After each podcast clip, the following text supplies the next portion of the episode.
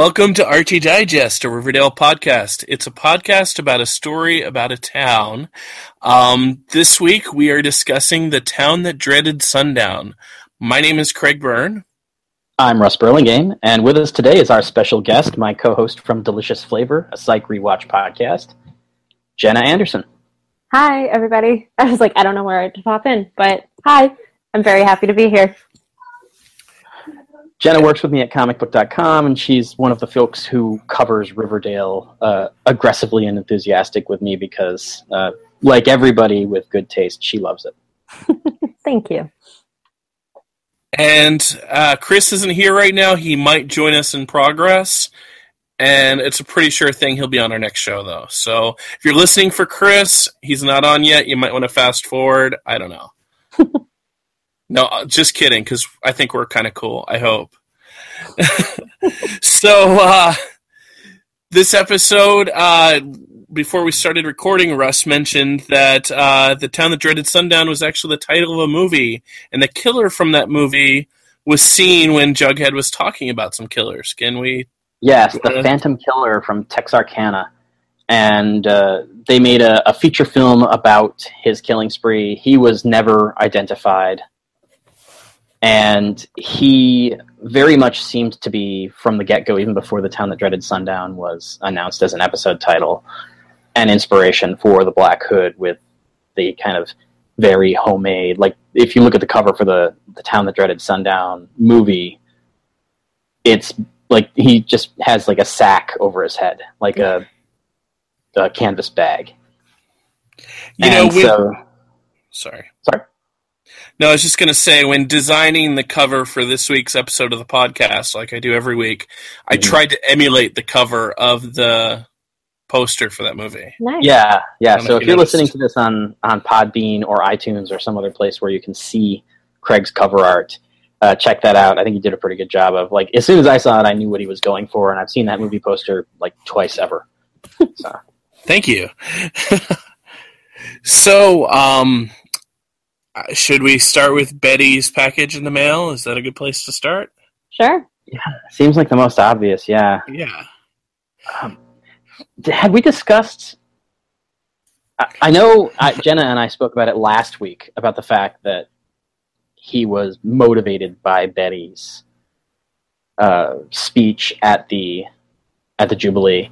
Is that something that we talked about on Archie Digest? Because I feel like we had our suspicions even before last week's trailer essentially confirmed it.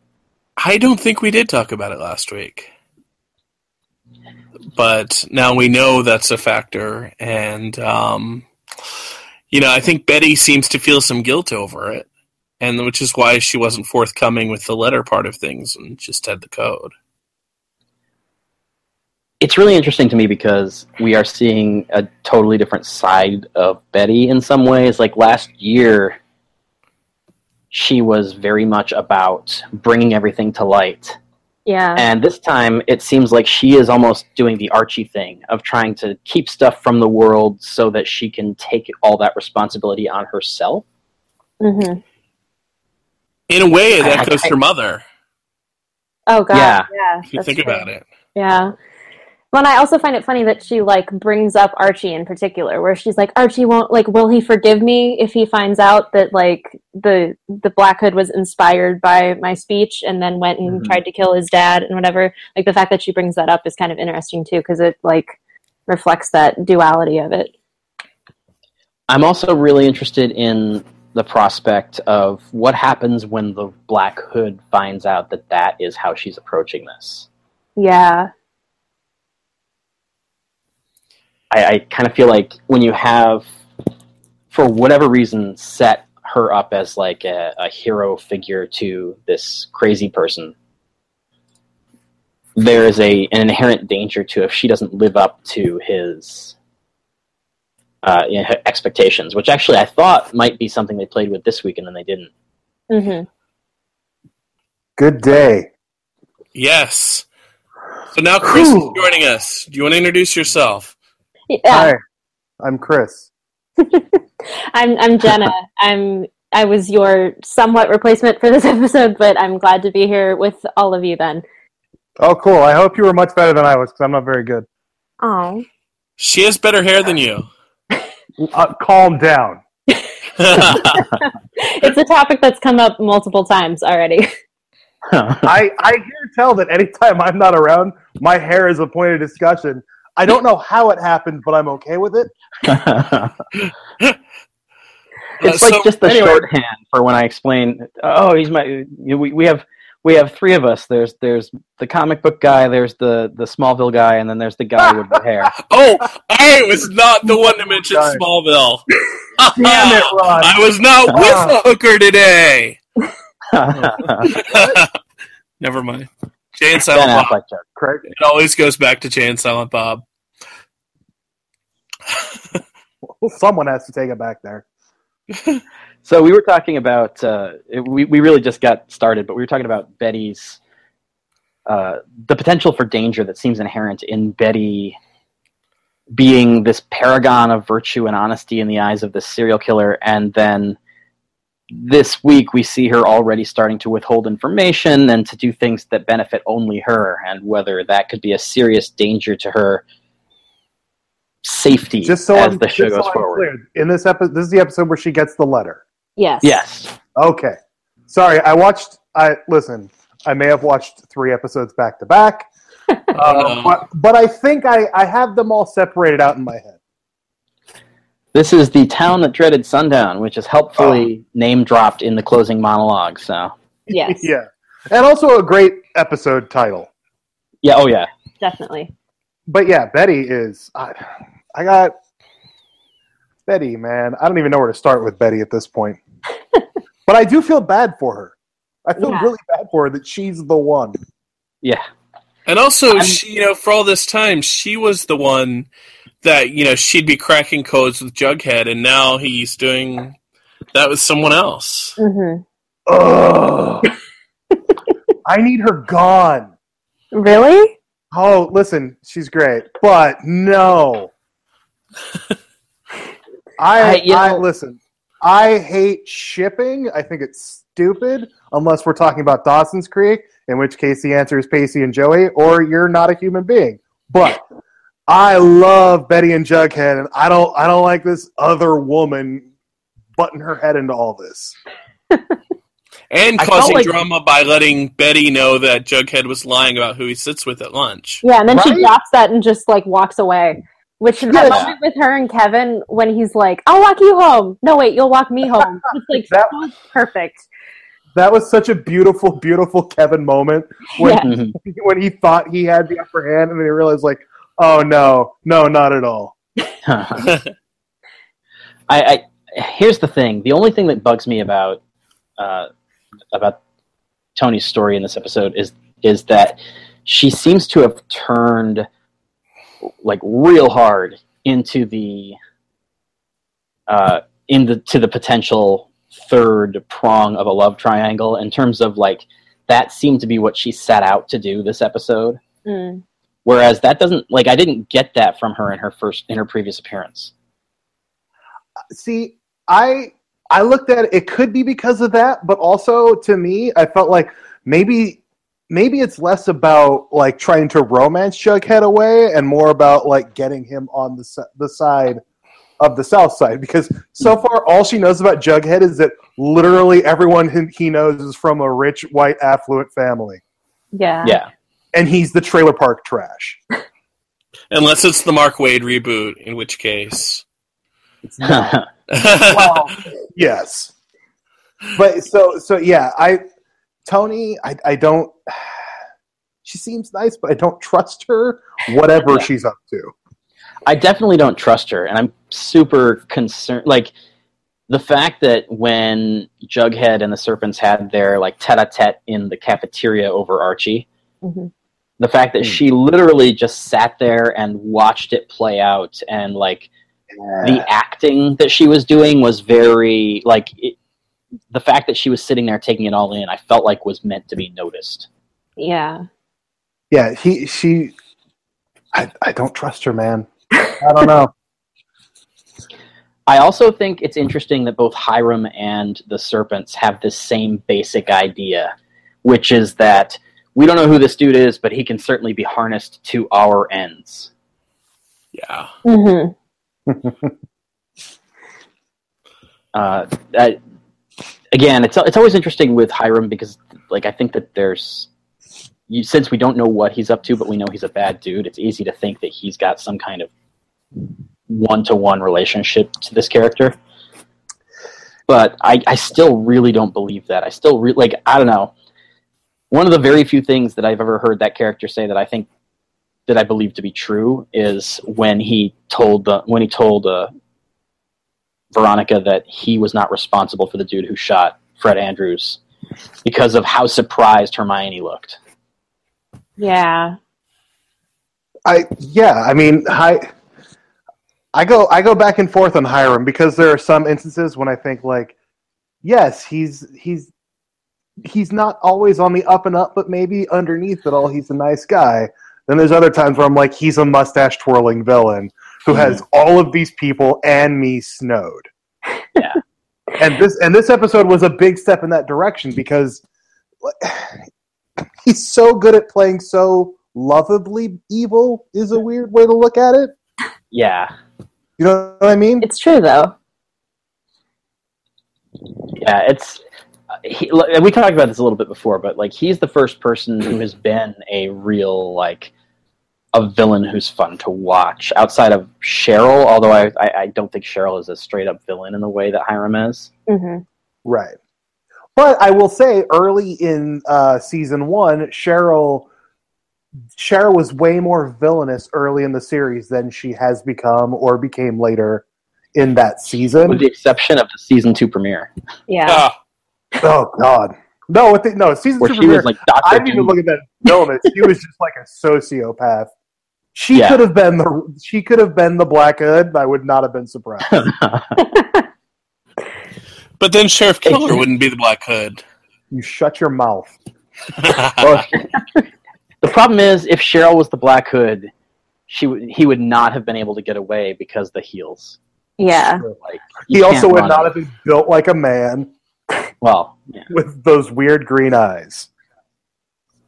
but uh, yeah, the uh, Hiram, Hiram is is interesting in this one because one of the things that I think he can do with other people that he can't do with Veronica, and that probably is going to be what leads him down the path of the traditional why he hates Archie in the way he does in the comics, is just the effortless lying, like just straight up lying to her face and telling her that uh, he doesn't trust anybody who's doing what Archie's doing, and that he has no idea where he would have gotten that idea.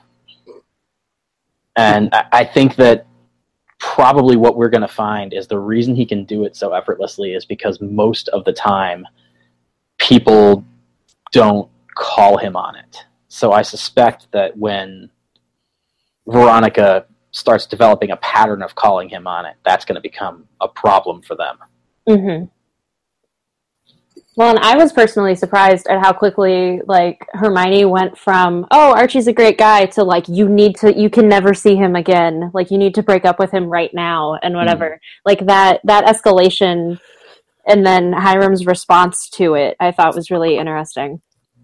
It's for me. It's it's it's the it's the weird story of Hermione this year, where she's mm-hmm. gone from sort of nice, mo- like not just nice mom, but like a character where you're not suspicious of every single move she's making, Yeah. to flat out bad guy. Yeah, No, And- that's totally. But, but at the same time, when I look at it realistically, listen, I'm not a parent. You can speak to you can speak to this, Russ. If I had a daughter and her boyfriend was posting videos on the internet of like, "We're gonna fucking kill you, dog. We're gonna track you down like a mutt and kill you," I might be like, "I don't think you're gonna hang out with that kid anymore." Yeah, I had that conversation in, in Slack today at work with one of our other writers. Our other writers. Uh, because she was like, she was like, Weatherby is so Weatherby is so overreacting to this whole thing. I don't know why I'm echoing in my ear. Wait, wait, you wait. You said that, or your coworker said that?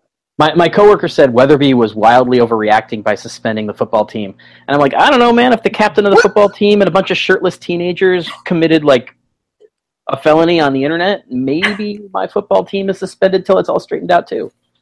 Yeah. Thank you, thank you for mentioning the fact that it was shirtless teenagers because that scene is still so puzzling to me. Yeah, I was like, I was like waiting to throw that in. It's like the video on its own is bad enough, but like the Chippendale dancer aspect of it like takes it to a whole other Yeah. weird level. So Somebody, uh, somebody, I can't remember who tweeted about it right after the episode aired last week and pointed out that like I love that there's three random dudes who just opted to keep their shirts on. yes, I, I just wonder why Kevin has to go to the woods to find men when he can just watch Archie's videos. That's fair. Oh, hold on. I may. Yeah. So the the big fight. the I don't know what all you guys have talked about yet. Have you talked? About, have you talked about? we the literally reaction started with Betty, and that's you. You Oh, got okay. here like eight minutes after we started the show. Perfect. Okay, so so we haven't talked about sort of like the how the video quickly went viral in this small town. Yeah, And everyone knew about it, and almost immediately the entire gang was like, "We're out," yeah, as if they what did they expect was going to happen? yeah, yeah, exactly. I, I was I I was very confused by it. It's like you guys all took off your shirts and put on these masks in front of a camera with the intent of people seeing this video. And Yeah, now that people like- have seen this video, you're like, "Oh no, what have we done?" I feel like Archie at least has the like at least he understands that like he was doing what he was doing. Like how do you take part in something like that and not understand, oh by the way, we are intentionally provoking the serial killer. hmm They got hit on the head a lot of times while playing football. That's fair. Yeah, I hope season three is a serious like take on like the concussion thing. It'll explain That's- why that's Chuck what Clayton was such an asshole last season. yeah. There you go. See, it, it goes from noir detective to horror horror slasher, and then season three is going to just everyone's going to be a Will Smith movie. The And Independence season four will be is super weird. straight up Archie comics. There you go. Yeah. But, no, uh, um, I found it interesting that you know when Archie's going around with the gun, it's like uh, instead of Archie meets the Punisher, Archie is the Punisher. yeah. Archie's so stupid. I forgot about the gun thing. Like, I did too. moron. I like pulling the gun on those serpents while he's like vandalizing the South Side with his circles. Yeah. Right? Like, you literally went into their neighborhood and graffitied on their storefronts, and you're like, no, man, I got a gun, back off. Who are you? Like, you make terrible decisions all the time, but like, waving a gun around at gang members is probably not the best way to go Yeah. about your business. Mhm. On the other hand, those are some pretty stupid gang members because after he pulls a gun on them and they all run away, They, they go then his go to his house without guns of their own. True. Yeah. What do Maybe they they were going gonna tell his dad. Maybe. Like, apparently they were apparently they were just counting on Veronica having confiscated his gun. and throw, fake thrown it into Sweetwater River. yeah. Uh, Also, did they like? I, I feel like I missed the point where the gun ended up in the toilet at the school because then all of a sudden I was like, "Whoa, that is like a very stupid thing to be doing." Like some janitor could like be in that bathroom and then all of a sudden be like, "What the hell is going on?" Isn't that where they hid the gun in Godfather 2? Probably. That's where they hide- that's just where they hide guns in a I mean uh, It, wa- it seemed so but it seemed. First of all, why the hell did he take it to school? Yeah. I don't know. Like he has a house and a garage filled with musical equipment. Put it somewhere there. Don't take it. Don't you like you take a gun to school. It's literally a federal offense. hmm Yeah. And it's a very special episode waiting to happen. Oh, Yeah. geez. Oh, like God. that episode of Degrassi. Oh. He's in a wheelchair forever. Yeah, it was Dylan Sprouse, wasn't it? Oh wait, no, that was just a picture the other week. Uh, What? Uh, did you see that picture uh, Cole's brother did a photo shoot where he looked just like Rick from Degrassi? And Huh. somebody tweeted like he looks like he's about to shoot Drake, Oh no.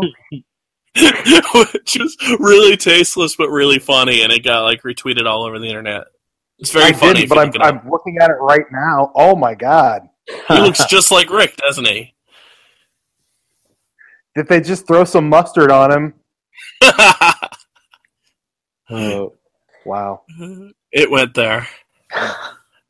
But yeah, I, I don't understand. What, yeah, again, Archie does dumb things. I love the fact that he's actually at least like doing target practice this episode. It's like we get one quasi responsible moment with the gun, and then an entire episode And it- about how he's very dumb. to- quasi.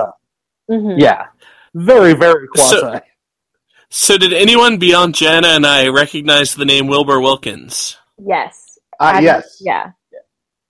Which, of course, I- was I- one I of the Archie knockoff and then I books. Yeah. He was like Archie Comics' other Archie. no relation to Bingo Wilkin, who is Jughead's cousin, That, who we'll see Yeah, in Riverdale season know. four. Yes. oh, That Wilkin boy. He'll get his own spin-off. Oh God. Instead of all like good. DC superheroes, it'll just be like four days of Archie Comics characters. See, I'm looking forward to the inevitable crossover where the Dominators team up with uh, Cosmo the Merry Martian. Fair. Cosmo the Merry Martian, yeah. That actually would have been kind of like a fun little Archie DC crossover instead of a Dominator that just used Cosmo last night on Yeah. Legends. Mhm. Or two nights ago. Wait, no, it was last night. Yeah. I'm just trying to figure out Wait, the there- time wait, goes wait, out. wait, wait, wait. I haven't watched Legends yet. The Dominators are in it? Yes. Kinda. Interesting. No, totally. The the Yeah. mom. Well, he hasn't seen it yet. Come on. Thanks, Craig. Let me tell you how Twin Peaks ends. I'll do it. Um, and I don't so think you can the- explain how Twin Peaks ends, but go on. I would, I would just, I would just yell gibberish into a microphone for a half an hour and be like, "You figure it out." I don't know. It'll be a long car ride. Oh God. Uh, Anyway. looking looking at sort of the the, I almost said hoedown. It wasn't a hoedown. The fight Throwdown. Yeah. the. I prefer hoedown between uh, the football, like I guess the football team and Dilton Doily for some reason, and the Southside Serpents. I just love how much like Dilton is just like all in on this stuff. yeah. It, it just like expands him Can so much as a character. explain to why me. he was there? I don't He's know. just a violent little boy who just wants to be around violence. Yeah, I mean he's he's the one who provided the gun. Maybe Yeah. maybe now that the gun's gone, we won't see Dilton for another eleven episodes. He also got stabbed or something. Yeah, we have Yeah. to like at least see like one scene of him being okay. Like they said that he's okay, but I'm sure like he'll be at the school at, at one point in this season, and then we'll never see him again. No, he'll get tarred and feathered and come to school with a gun and Oh god. I hope he has shoot a limp. I hope they just give him a limp. Yeah, I noticed they purposely are having Luke Perry move a little s- more slowly than usual, which was nice. Yeah. hmm I, I like, like to think that- that's true speed. He's not that old. He's AARP old. Oh yeah. Oh yeah, I forgot about that. He's still not Gabrielle Carteris old though. That's true. Wow. Who is? She could play the real Grundy. the real Grundy of Beverly Hills. Oh god. That'll be like the Thursday night, or that yeah, that'll be like the Thursday night um, CW Archie spinoff. There you The go. real Grundy of Beverly Hills. Uh, by the way, speaking of teachers- Grundy, Yes. Uh, yeah. kind of kind of an odd thing. Uh, during a recent interview with Glamour, Roberto mentioned that the kid who she was seducing in the premiere might come back at some point soon. Is it Harvey? And no, uh, it's Oh. His name is Ben. He doesn't have a last name. But what's interesting is he's the kid who worked at the snack counter in the Last Picture Show. really? Mhm. Yeah, which Are you sure they didn't just recycle the actors? it's very. I mean, that that was my thinking. Is I'm like, you know, it's one of two things: either they liked him in the bit part and they decided to give him something slightly larger, or uh, it could entirely be that when they go to investigate what she was up to before she uh, got killed, that they realized like, oh, she was screwing this kid who has like ties to a serpent hangout and all this other stuff. Well, you know, Chris just mentioned Harvey. I thought I read somewhere that Harvey was in a season one episode of Riverdale. I I didn't notice him if it was true. If it was true, but Yeah. But don't then know. again, I mean, at at the beginning of this season, you wouldn't have recognized Midge unless you read the closing credits of the premiere. So Yeah. Correct. Right. Huh. So hopefully we'll be hearing about Sabrina casting sooner rather than later. yeah, I, I'd expect Because they've already to- started. Yeah, I mean, they've been. It was like three weeks ago that somebody sent us a, a message on the Archie Digest Facebook page that was, "Hey, did you see their casting?" And And we're like, we already posted articles about that. yeah, yeah. I mean, the weird thing I didn't is, see any of it. What are you talking about? oh, it's it. Why don't you guys ever keep me in the loop on things, man? I, I just always assume you know. You're a freelancer. You got to hustle. I know about Sabrina though. Oh, that's fair. That's fair. but I mean, all we had was uh, David Rappaport tweeted a script page and said like, thought it was Roberto. Oh, yeah. Yeah, I think Oh, it was yeah, Roberto. "That's right." Yeah. was- But Well, I so- got it was- that. Yeah. and it said something along the lines of like the search begins. Um, And it was Harvey and Sabrina, yeah, or Ben and Sabrina, as the case may be. Who knows? but yeah, the uh, uh, that was just one of those odd things, and and it's yeah. I, I, my initial gut feeling was like, eh, that doesn't mean anything. He's a Vancouver extra who got re- reused, but with this show, you just never know, and it's always worth at least mentioning. Like, hey, I did notice this thing. So that I then, this is a show also though where they'll change Dilton's on us and expect us not to notice, That's which true. we didn't until the end of the year. that's true too. Wait, they changed Dalton's? Yeah, the guy in the pilot is a totally different Dilton than the one who showed up from like episode ten on. No, Oh. he's in three, I think. Yeah. Oh. Yeah. But yeah, same deal. Hmm. That's what. Like I did the- you guys know that they actually changed Reggie's between season one and two? Mind blown. And somehow Reggie has a total New York accent now. yeah. Yeah. It's like really strong. Hey, yo, Archie. yeah, pretty much. I forgot what the line was, but the moment when he's like, Archie didn't rat me out to Keller, and that's like a really, that makes you amazing and yeah, or whatever. I forget the exact line, but like that was just great. mhm. Yeah. It's very. It, it was very Sopranos. yeah. But it was It's- but it was also a very Reggie line, like from the comics too. Oh yeah, Like, I mean, you know, Reggie was always like, I don't mischievous. I don't like. I like new Reggie, but I don't like how he's almost a villain. Like, not he's like a okay. He's kind of a well-meaning sort of villain, I guess. Yeah. He just doesn't seem like a good dude. And Reggie last season didn't seem like a terrible dude. He seemed all right. But he Yeah. also was like barely in season one, so So the only reason he was good is because we Oh. didn't get to know him. I don't know because remember that deleted scene from the season one finale where he hit on said something while she was really nine months vulgar. yeah. pregnant. Yes, but deleted scenes are not canonical, Craig. Uh, probably yeah. Although it But, would, be, it would be awesome if they were. yeah, no, but uh, yeah, I think he needs to go to KJ's vocal coach because KJ is doing a great, just regular American accent. He really is. It's Yeah. it's Just drop the New York. I thing know we- bit. it seems to be something we talk about every week this season, but like it is really impressive how much better KJ has gotten over season one. Mhm.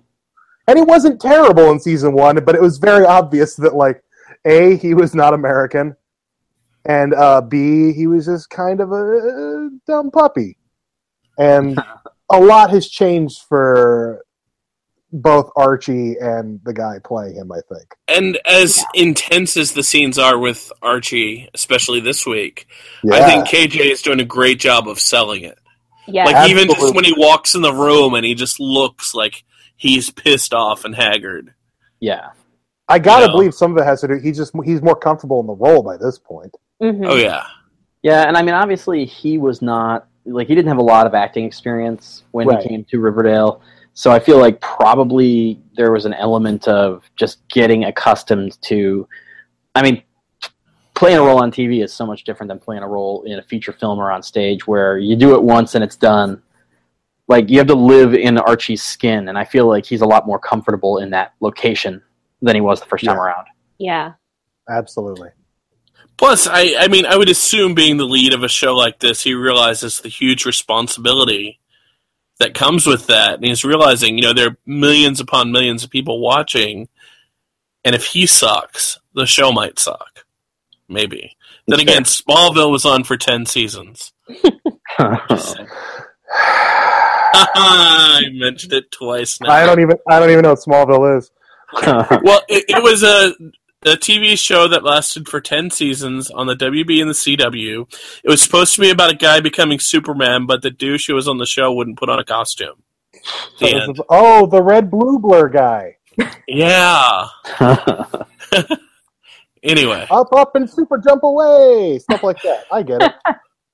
Oh. Um, I, but yeah. Anyway, KJ's KJ's doing great. He's very. He seems so much more committed to it all now that he's Mm. sort of had a chance to live in it for a while, and I'm glad because we didn't have a lot of complaints about season one, but if there was a place to nitpick, it was like, well, Archie's just kind of fine.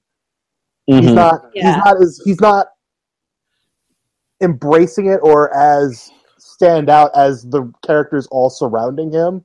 Well, and I feel like Yeah. part of that is the writing too, because it's like Archie had his relationship with Grundy, and then for like t- the other third of the season, it was just like me and my music and whatever. Meanwhile, like Veronica and Betty and Jughead are more kind of dealing with like meatier plot lines, I would say. Yeah. So I, yeah, I think it's like the material also giving him more to do, as well as him being more comfortable in the role. Yeah, this year's Absolutely. plotline is very much about Archie, whereas Yeah. Jason Blossom didn't have much to do with Archie at all. Well, yeah, that, and that's and and yeah, the fact that he's actually given stuff to do now that's not just like I got a guitar and I like kissing girls. It's How can great. I do music Because, like, and football? like, Well, and also it was an early, you know, complaint about. No, it was an early complaint about the show, though. The whole Archie Grundy thing made a lot of the original viewers very uncomfortable. It seemed yeah, like that was the only negative in a lot of the early reviews. Mhm. So you know, now that Grundy is firmly in the past, not coming back, dead as a doornail until the next until they do an afterlife episode, we're good. Ooh. I'm just like zombie Grundy would be awesome. I like I do want to see that because that would. Be I want to see both Grundys, like Zombie Yes. Grundy and the person she stole the life of. Yeah, I I do want to just point out because this this came up um, in that same glamour interview I was talking about earlier. Roberto talked about the decision to kill Grundy, Oh, he did. and, and he said that uh, part of it came out of the fact that the fan reaction to that story was so brutal, and so many people targeted Sarah Habel. he was- He actually said something along the lines of, "Sarah was nice enough to come back for an episode this season," which really gave me the impression that w- the the responses she got from the audience slash the internet uh, so disturbed her that she wanted out. See, I never knew that. That's kind of terrible because she did a great job in selling the role. Yeah, that's the thing. Like she was really great on the show, and I think I I understand that a lot of people found fault with that storyline, but I feel like the way it played out in the end should were that the way it was always meant to play out. Re, that, not necessarily. I don't think redeem is the right word, but I think it makes sense of why that storyline is what it was. Like Right. by the end of it, she was shown to be a predator. Mhm. She was a she was a child abuser. Yeah, I mean, nobody's chasing after Leann Hunley for being Ms. Jacobs. That's, That's fair. right. But then again, Goes at that was heart. that, that was pre social media. I mean, Yeah, there is absolutely. in the same way that we talked about, um, and I'm blanking on this poor actress's name, Toni Topaz, uh, Vanessa. Mor- yeah, when the same way we talked about Morgan getting death threats because she's ostensibly going to break up Bughead. What? From people That's- who hadn't- oh, Oh, you hadn't heard of? I thought we talked about that. But yeah, that that we was a might thing, have. and it was one of those things See, where you're just. all right. I take back my critiques of Toni. Like, why can't yeah. people just be fans of things and just sort of abs- absorb the story and go along with it? The moment you have to reach out to the actor themselves, be like, I don't like this idiot. You've Yeah. gone too far. yeah, Which I mean, to to be fair, there's been there was like that response by a handful of fans, and then there's been a a pretty roundly received rebuking of it from the rest of the Riverdale fandom. hmm Uh, I think it's it's helpful that on Riverdale, as opposed to like some of the superhero shows that are super male dominated, you have a, a larger female fan base, and, and since shippers in many people's like heads, at least, I don't think this is necessarily true, but at least in a lot of people's heads, that's the female portion of the fandom. Uh, I think Riverdale is going to be a little bit less awful to shippers, and and so I feel like theoretically you're going to see some spats, but I don't think it's going to get as ugly as like on the superhero shows. hmm I hope. Hopefully.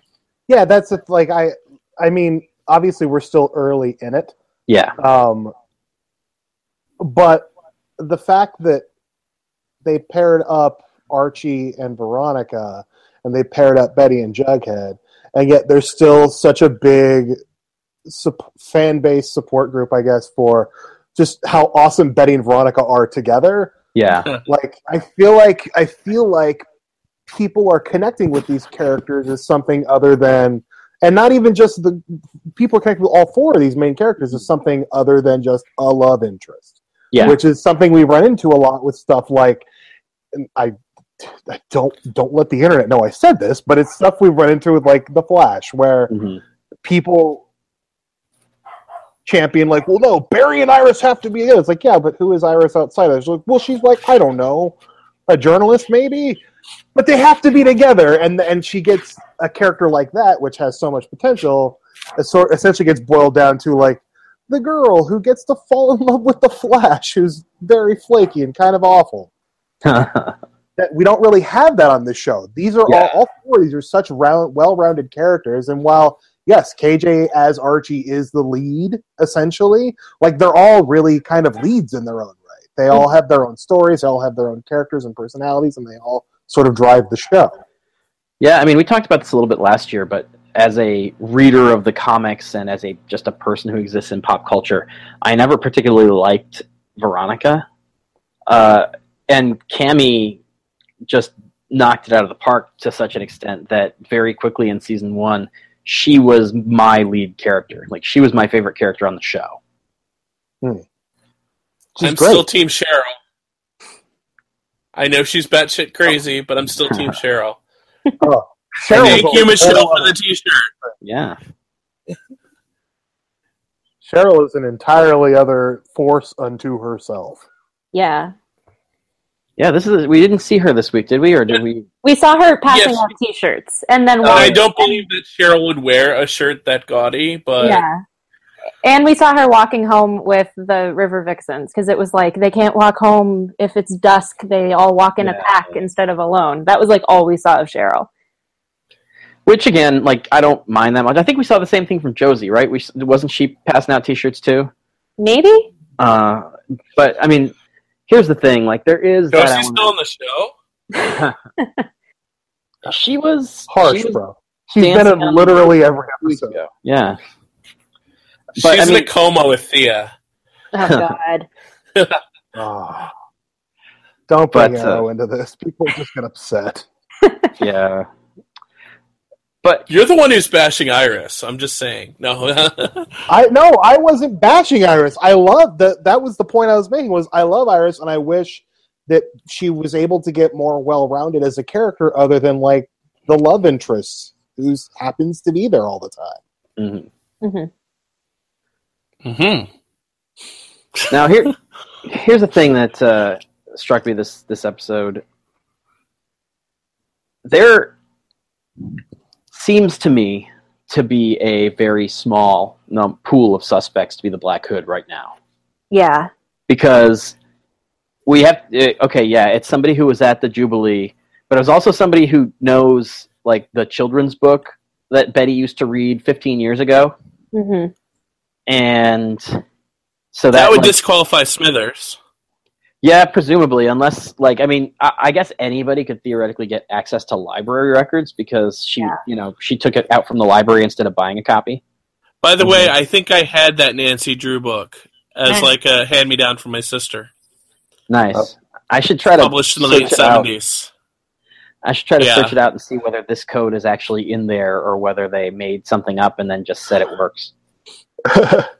Nice. But uh, I don't know. I mean, we we kind of dismissed and disqualified Hal early on last season, and I feel like he is the obvious suspect right now. Yeah. Like the Black Hood so far has shown a fixation with both his wife and daughter, and knows weird things about Betty that most people Ah. wouldn't know.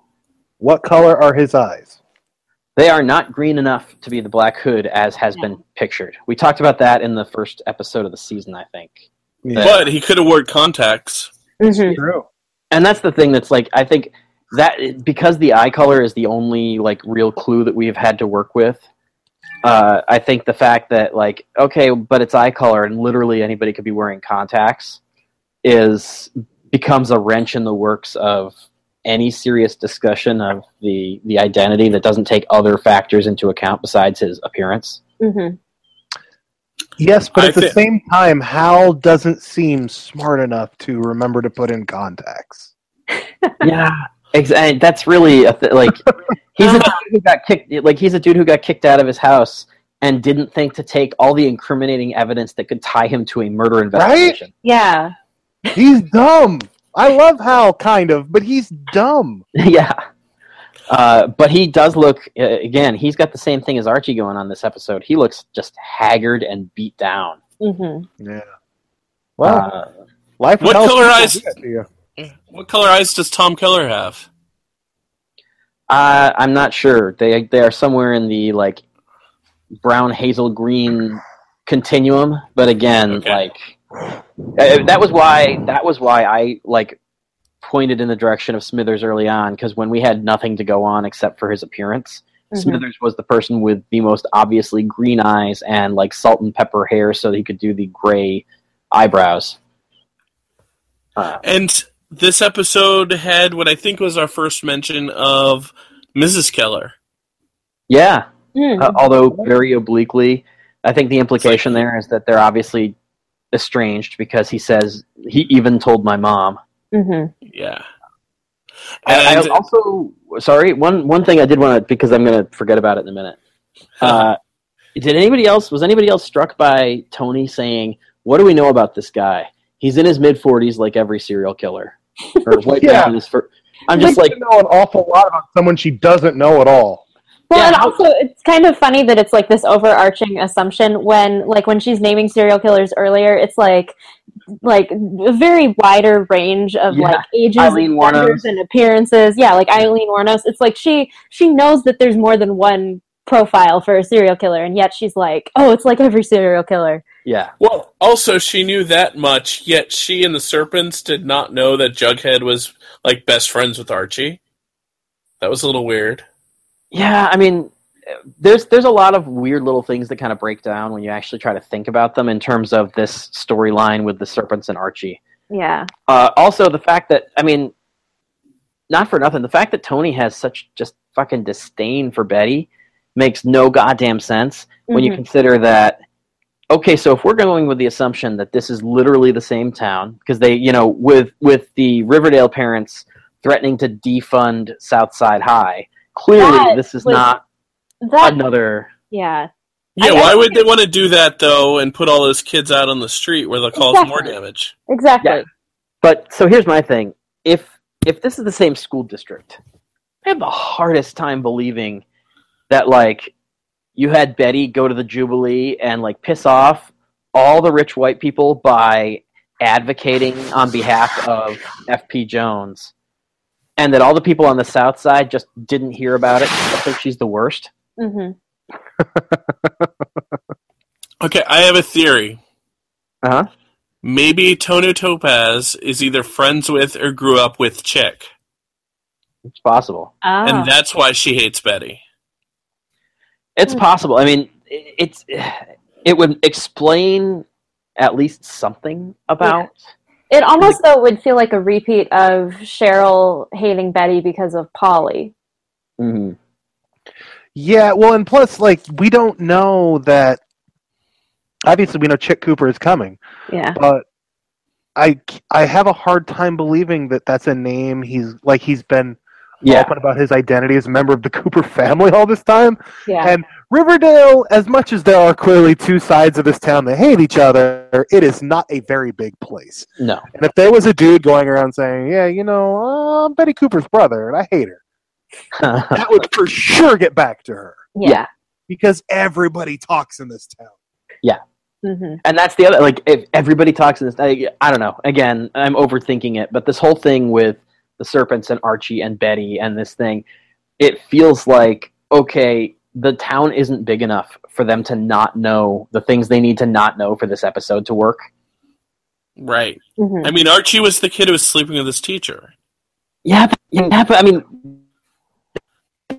there seems to be a very limited number of people who know slash remember that. Hmm because I mean, we saw that Keller didn't know until Archie admitted it to him. We saw that Weatherby didn't know, and th- again, to me, I'm like, okay, if you're looking at suspects, the suspect had to know about Grundy, and that's a small number of people.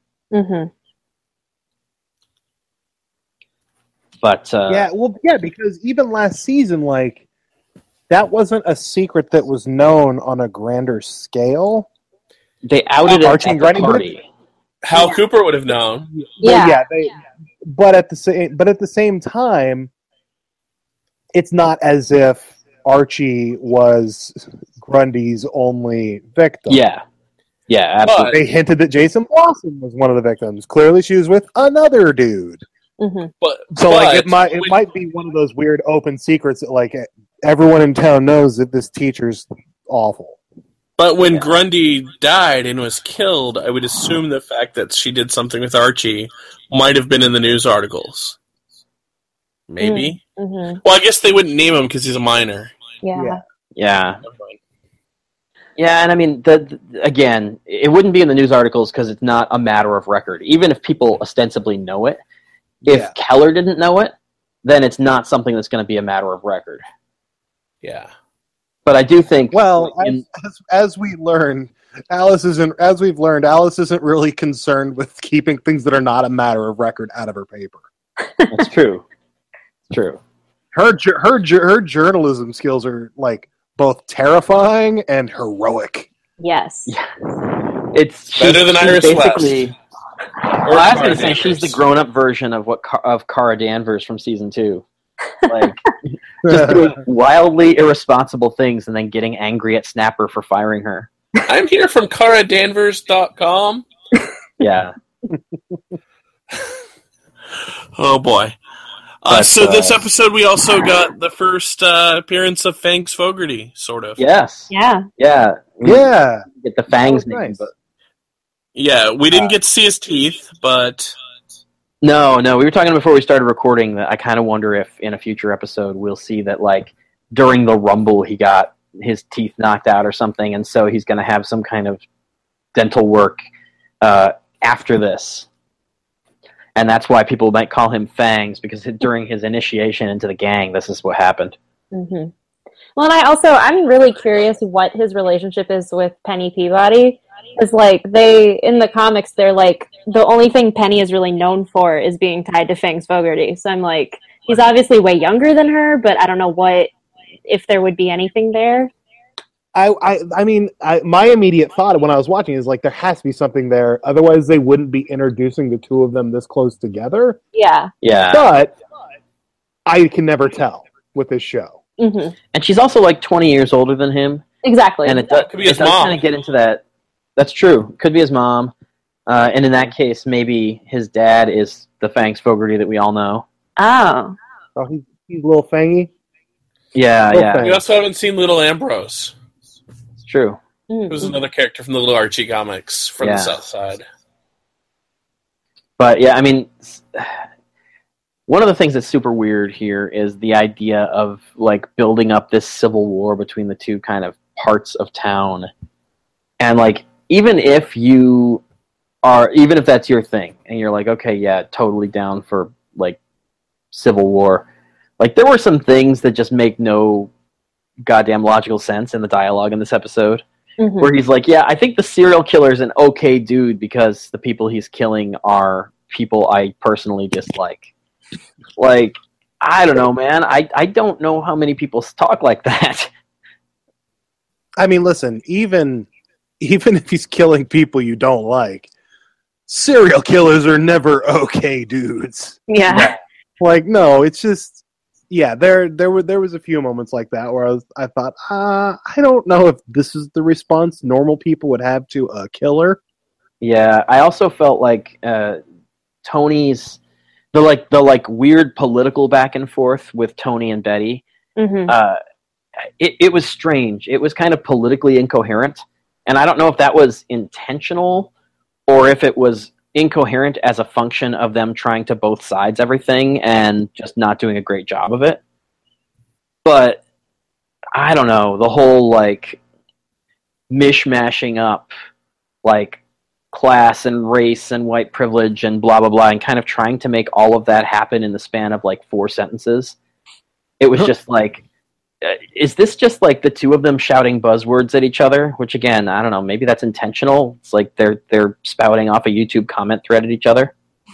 See, and yes, that that that is, I feel probably a deep, an interesting way of looking at it because I again I am not a teenager. I do not know how they interact, but it felt very commenty, hmm hmm and I and I- I'm I'm wondering if that that was what they were going for. again i kind of hope so because to me it felt muddled and if it Yeah. was intentionally muddled then that's a much better thing than we were trying to say something and got lost in the weeds We were trying to say something, then we realized we don't know how to say this. but uh, yeah, let's see anything else uh, that we are missing. Uh, I, I liked I, I liked Fred in this episode. Uh, he got very little screen time, but um, oh oh, I liked Fred for the way he handled the, the video thing with Archie. But the other thing I want to absolutely make sure to mention because I thought it was fucking essential is Kevin Keller just going, "You're in high school, not the FBI." What are you thinking? like, when did Kevin become I the oh, audience Kevin. avatar? Kevin was just so good between that and the line with Toni, and then when he goes, "Oh, it's okay, I rejoined RedStateMeetup.com or whatever it Yeah. was." Yeah, everything he said this episode was just great. Yeah, I And feel I'm- like Casey is another one of those actors who I think the more he's given to do, the better he's getting in the role. Again, Yeah. not that he Yeah. was ever bad.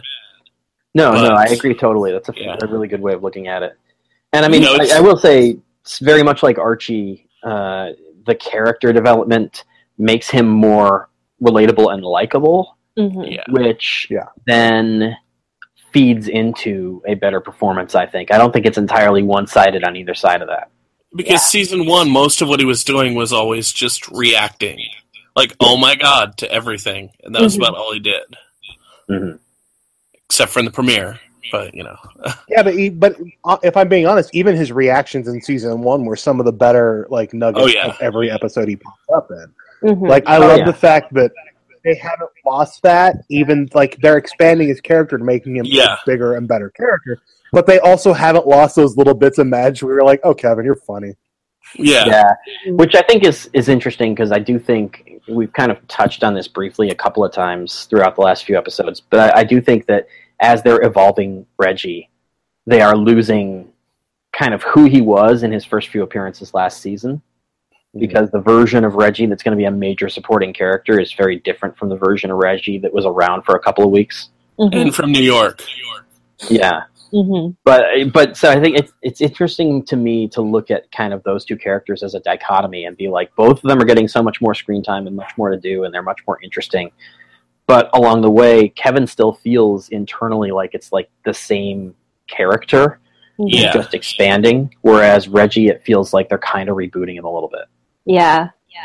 Now, which season are we going to get Josie in every episode? Fifteen. I, like I said, I I think Josie, I think Josie's going to be around more this season, but I do think like I don't know, I the way that they've constructed Josie and the Pussycats as like local celebrities. hmm It doesn't. I miss them when they're not around, but it doesn't bother me that they're not in every episode because it's not super realistic that Yeah. the local celebrities would be slumming it with like Archie and the gang every single week. Fair. Well, plus, I mean, like Archie, Betty, Veronica, and Jughead are sort of the core four. So of course hmm. you're going to have them there every week. Like, like in high school, I had my core group of friends, and then people who kind of came and went depending on the day. Yeah, So I get why they're not there. yeah, and again, like it, I do miss them when they're not around, but it doesn't. I know that there are some people who it really bothers, and there there are definitely some people who like have kind of raised the separate issue of because those are the the major characters of color that every time they disappear, the town becomes that much whiter. hmm And so I totally get those critiques, but in terms of the world that they've built, it makes sense that we don't see them every week. So maybe what they need to do is find somebody else who does show up more often who can fill some of those parts. Yeah. Like Toni. There you go. Hmm But uh, yeah, I But, um, can't. Uh, I can't think of anything else that really I wanted to touch on. I have a theory. Can I can I tell you guys my, my super weird, crazy, not real theory? Absolutely. Sheriff Keller. Yeah. Archie is the Black Hood. Now listen. Okay. No. Yeah. let me uns- I get let me unspool this for a second. The only like, granted, I but that said, I think the killing or the shooting of Fred was a botched robbery. The only one who actually saw this dude's eyes is Archie. Everything we know about the Black Hood is from the memory of Archie. hmm So maybe he's maybe he's lying. Who knows? He has a gun. He can go around capping people. He cle- like he clearly makes terrible decisions all the time. who who knew Betty when she was a she was a had uh, the Nancy Drew code book? Archie. I'm just saying. I, I will makes sense to me. say. And, like, it's, I don't know. I buy it. I, I will say I, I, I don't actually think I, I buy it per se, but I do think that it's interesting that you know the only other person who said anything about the Red Hood's eyes was Moose, and that came literally at Archie's prompting hmm when Archie said, Archie- "Hey," and he had those eyes, right? Oh, Archie. That said, um, I fully expect whoever the Black Hood is to fish Archie's gun out of the lake, uh, Oh, do something terrible with it, and then get it pinned on Archie. Actually, I did Like, that. that that can't kinda- be the last we'll hear of that gun. No, Yeah. the thing that I find really interesting uh, in terms of the thing with the gun is the narration gave you a, a like a context clue that wasn't spelled out completely for you, which is that you know when the Black Hood said, "I'm going back to where it all began," and Mhm. Betty went back to Oh yeah. the the, the, the Jubilee, Oh, and then Jughead in the narration echoed that back, and it was not explicit. He didn't say that it had to do with the Black Hood, but when Archie and Veronica return to the bridge, so they're at Sweetwater River where the show began, and Mhm. where Jason Blossom and where, the, where like, yes, where the dark side of Riverdale began. Yeah. Yeah. It, to me, I'm just like that little bit of echoing that Jughead did. I'm like, oh shit, that's a really cool clue that they just laid on us in a really kind of clever way. hmm Because Archie did it. I just, I'm, I'm, I'm very engaged with the the mystery this season, and I'm really interested to see when we're going to get some major clues. hmm Yeah, absolutely. Uh, and I, I do like the fact that you know, okay, again, you're taking a lot of your titles from slasher movies, and so a lot of these, like the the movies that they're echoing, the identity of the killer doesn't matter. Like the the killer is a force of nature, Right. and so I do like the fact that while we are all focused on this mystery, the the mystery may or may not matter all that much, and the other stuff that's going on that the Black Hood is creating a cover for could end up being kind of the real juice of this. hmm Well, and I love I love how urgent it all is because if we look back at season one, the mystery was who killed this kid, you know, six to eight months ago. hmm Now the mystery is people are dying now. Whoever's Yeah. doing this is still out there. We don't know what their true motivation is. We don't know who they are. We just know that everyone is currently in danger. Yeah. And it makes for such a more enticing mystery when you have that urgency of like, oh God, who's next? Yeah, yeah, absolutely. And I think that uh, uh, again, I haven't seen past four. You have. Um, I, I think that we might very well see another week of like terror coming soon hmm because I think that episode two, when it ended with Moose and Midge getting just the shit blasted out of them, it was like, holy crap, this is not a safe situation. And in the last two weeks, we've been constantly reminded that it's not a safe situation in dialogue, but we haven't been shown that it's not a safe situation in any meaningful way. So I, I kind of feel like uh, that's got to be coming. Mhm. And the anticipation of that's got to be coming is almost like better than it actually happening, especially because, as we Yeah. kind of talked about two weeks ago, there is an extent to which most characters on this show are functionally safe. hmm Yeah. So the anticipation of something terrible happening is almost better than something terrible actually happening because half the time it's going to be like Moose and Midge where it'll get un- undone within like three minutes of actual screen time from when it happens. Well, anticipate no more. I'm going to go ahead and tell you what happens in episode five. They reveal the killer, and it is Vegas the dog. Oh, Twist, right, guys? I baited you with the Archie thing. No wonder, no wonder Hot Dog was Vegas gonna has green take the role eyes. It's true. Oh. Yeah. Uh, yeah, the, the uh, this is going to be our Jughead the Hunger season. Boy. Into it. Into it.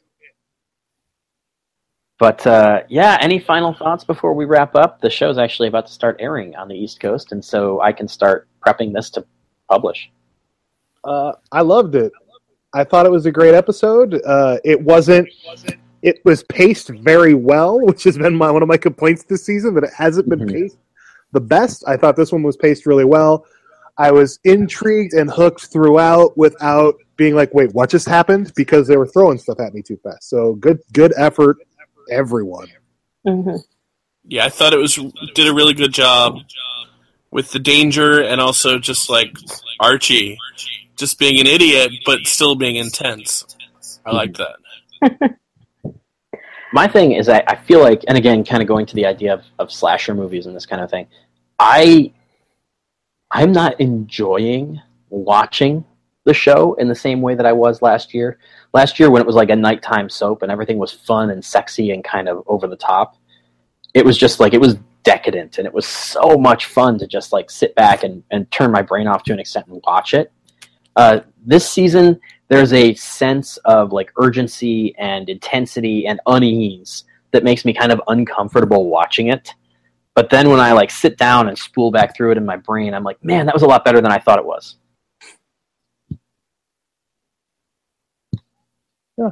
Hmm How about you, Jenna? What do you think? Um, I completely agree with everything y'all have said. I will say my only one note that I was kind of happy about a couple of weeks ago, or I guess whenever the last week when the first letter came out, I had mentioned in our work Slack, I was like, wait, there's this killer that like happened in real life where he published a letter in the local paper and he said that he wouldn't attack people if they had jazz playing in their house. And then I was like, that's really weird that that's kind of similar. And then that killer was mentioned in this in Jughead's narration in the beginning of the episode, and I was really pleased with myself. I was like, I knew a thing, and that was what they were going for. That's awesome. I was really excited about that. All right, well, why don't we go around the circle? We can start with Jenna, and uh, where can people find you on the internet? All right. Well, you can find me on Twitter at Hey It's Jenna Lynn. Um, I also co-host Delicious Flavor, a psych rewatch podcast with Russ.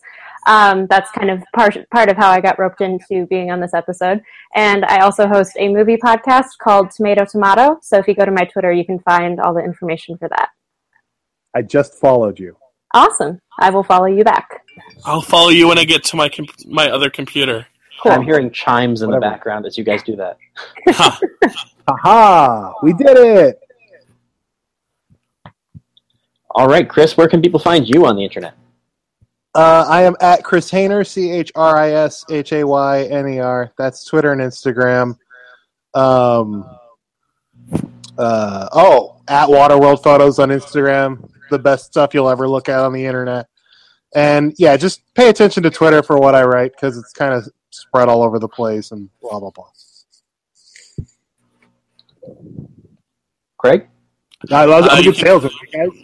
You can find me at ksiteTV.com, Green Arrow TV, Flash TV News, all those places. I have a Riverdale Twitter account at Riverdale TV. That's where I post uh, links to this very podcast that you're listening to. And yeah, I guess that's it for now. All right, you can follow me on Twitter at, at Russ Burlingame, R U S S B U R L I N G A M E, or at ECV underscore podcast, which is the Emerald City video podcast, where myself and some people who used to work at a video store with me like to talk about movies. Uh, one of those movies uh, in the next couple of weeks is going to be When a Stranger Calls, which is actually the title of Chapter 18 of Riverdale. That's coming next week, and we totally, totally failed to mention the fact that this episode ends with Betty getting a phone call from the Black Hood. Yes. Oh, yeah! That's when a stranger calls. Mhm. Yeah, yeah. Uh, and at, to my Hal to my Hal theory, uh, what is the twist? The best known twist in the history of horror movies from When a Stranger Calls. The dad calls? Call is coming from inside the house. Oh. Look at So you. we'll leave you with that. We will be back next week to talk about that episode. And thank you so much for listening. You can rate, review, and subscribe to us on iTunes, on Podbean, on Stitcher, Are we on and various Stitcher? other Are we on places. Stitcher?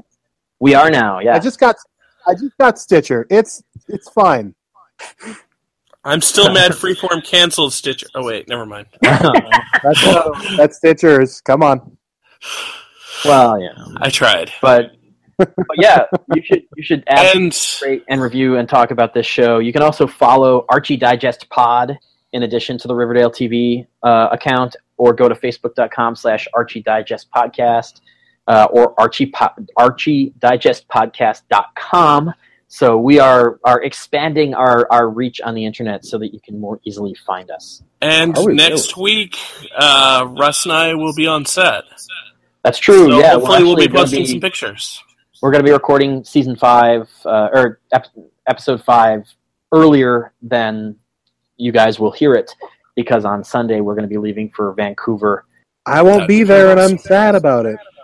We are sad that you're not going to be there, but we will make sure to, to have you there in, in spirit. I was gonna Yeah, say just there. put a picture of me on a cardboard on like a stick. Maybe I'll maybe I'll put it Carry in me. No, but I was gonna say, you know, they do have a sign in the studio, no one with awesome hair, but then I remembered that Cheryl's there, so That's true. there is There's a awesome lot hair of good there. hair on that show, dude. Mhm. Yeah. All right, so thank you everybody for listening, and check back next week for When a Stranger Calls.